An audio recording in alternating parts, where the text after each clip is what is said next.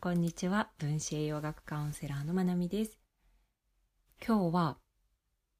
簡単にポッドキャストをお話ししたいなと思います。まあ、なぜかっていうと明日私の大きな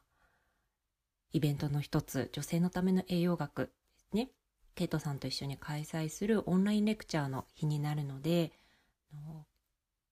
今夜は今アメリカはもう夕方夜なんですけど今夜はそのスライドの最終の調整と自分の中でのシミュレーションのために時間を割きたいなと思っています。で、明日と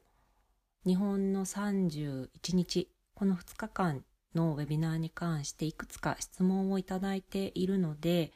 もし申し込みを悩んでる方がいたらと思ったので、回答をシェアしたいと思います。で、まず録画期間なんですが、録画期間は年内いっぱいを予定しているので、約2ヶ月間楽しんでいただけます。なので、リアルタイムで参加できない方にも動画でご参加いただくことができます。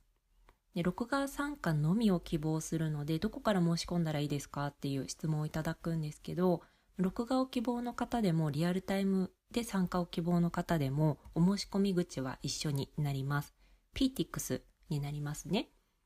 で、ケイトさんのインスタグラムのリンクからでもいいですし、私のポッドキャストの概要にも貼っておくので、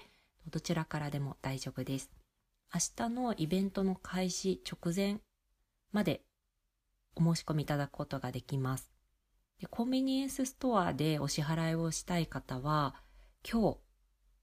今日かな？日本でいう、今日10月23日土曜日中の申し込みが必要になります。申し込みとお支払いですね。で、クレジットカードでの支払いであれば、明日、イベント開始のギリギリまで大丈夫です。で、あとは、途中参加、途中退出。とは、1日だけリアル参加、1日だけ動画参加は可能ですかっていった質問をいただいていますが、それも可能です。で、あとは分子栄養学全く勉強したことがないし、栄養療法もやったことないけれども、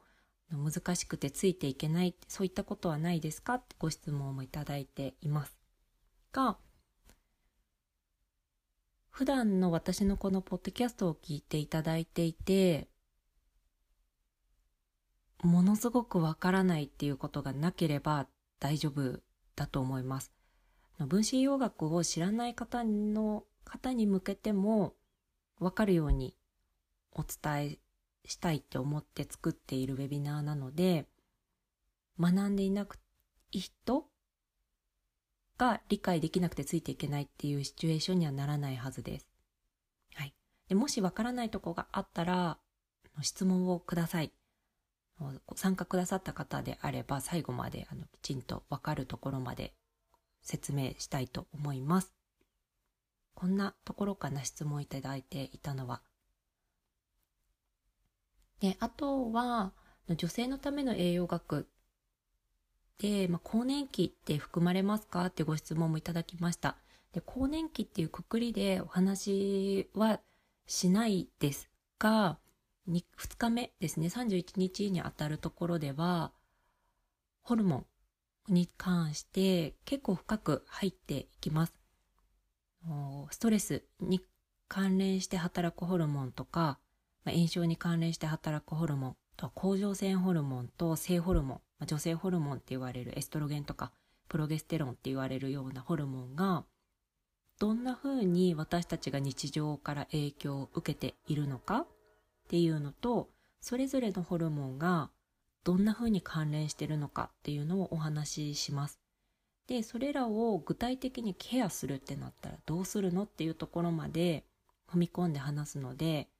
更年期っていうくくりではお話しないですが、ヒントになることはかなりあると思います。で、まあ、食事のケアでできるところから具体的に、まあ、ドクターと共に治療として行うのであればこんなオプションがありますよっていうところも触れたいなって思うのでそういった意味では更年期の方も無駄にはならないかなとは思います。で、ただ、更年期とはこうでねっていう風な形ではお話はしないですね、今回。はい。でこんな感じです。でまず明日1日目は、ま、基本的な栄養に関する、ま、知識を身につけつつ自分の今の状態を確認していくような回になります。で2回目の31日の方は、もっと踏み込んだ、より女性らしさに関連する部分ですね。ホルモンだとか、女性の方が男性よりも気圧によって影響を受けやすかったりするので、そういった理由は何なのかとか、気圧による体調の不良ですね。とかメンタルの不調であったりとか、その辺に踏み込んだ内容になっていきます。はい。で、スライドも結構、結構作り込みました。でもまだまだ最後まで良くしたいなっって思うので、一旦仕上げたんですけど、今夜もう少し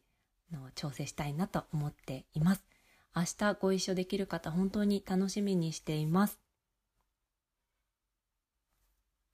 とっても楽しみにしてます。えー、本当に今回、ケイトさんにこういった場をいただけたことを私がすごく嬉しく思っているし、私にとって本当に特別な回になります。なので、ご一緒できる方とは画面越しになりますが、お会いできることをとっても楽しみにしています。はい。じゃあ、今からウェビナーの準備を進めたいなと思います。今日は短くなりましたが、聞いてくださってありがとうございます。また、のすぐにウェビナーから、あ、ウェビナー終わったらウェビナーの感想とか言いたくなっちゃうと思うんですけど、まあ、近いうちに、またいつものような栄養の話をする回に戻っていきたいなと思います。聞いてくださってありがとうございます。